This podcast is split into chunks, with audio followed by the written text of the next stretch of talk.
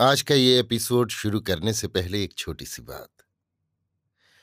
क्या आप भी अपना पॉडकास्ट बनाने की सोच रहे हैं? तो एंकर ट्राई कीजिए। ये पॉडकास्ट बनाने का सबसे आसान तरीका है। नंबर एक, ये फ्री है। नंबर दो, इसमें कई सारे ऐसे टूल्स हैं जो आपको अपने फ़ोन और कंप्यूटर पर रिकॉर्ड और एडिट करने की फैसिलिटी देते हैं। नंबर तीन आप अपने पॉडकास्ट को डिस्ट्रीब्यूट भी कर सकते हैं, जिससे इसे स्पॉटिफाई और दूसरे प्लेटफॉर्म पर सुना जा सके।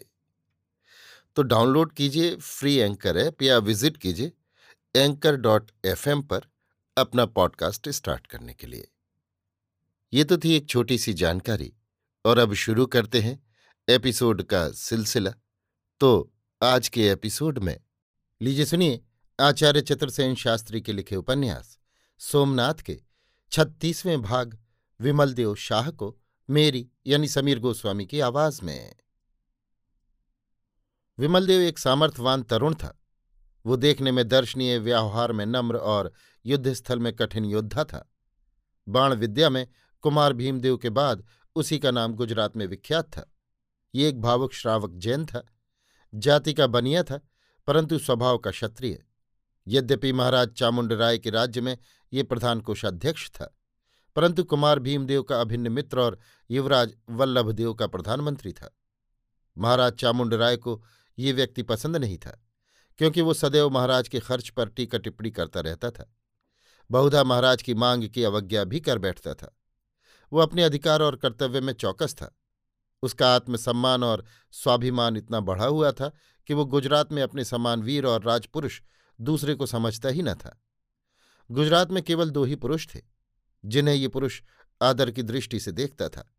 एक युवराज वल्लभदेव, दूसरे ब्राह्मण भस्मांक देव दामोदर को ये अपना प्रतिस्पर्धी समझता था तथा उससे भय भी खाता था।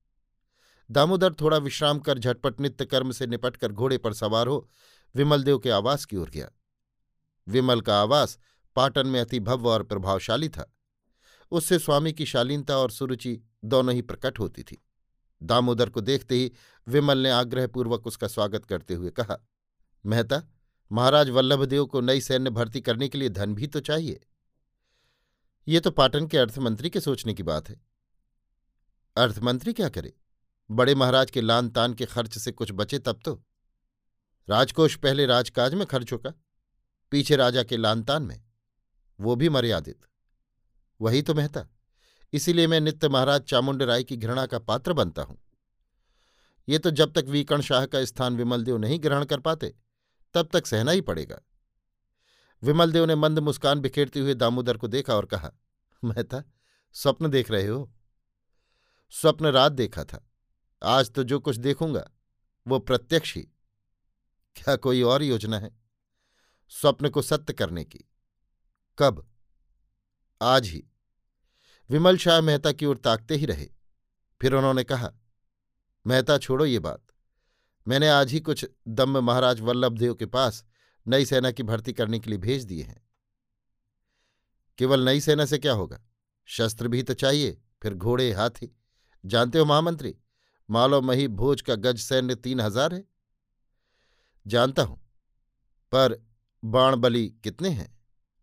दामोदर ने बात टालकर कहा पाटन में शस्त्रास्त्र अधिक से अधिक उत्पन्न कराने की योजना भी आवश्यक है।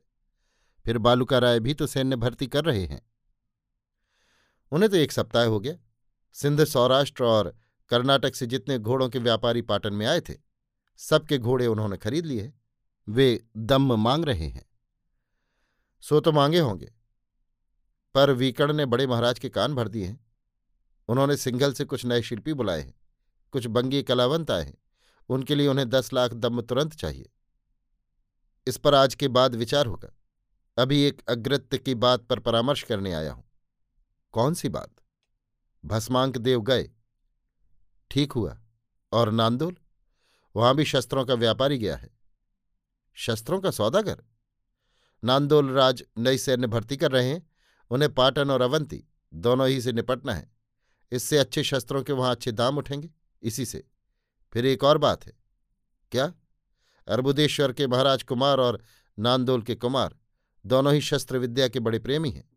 वो सौदागर उन्हें शस्त्र संचालन की शिक्षा देगा, साथ ही वो संगीत से भी उन्हें प्रसन्न करेगा।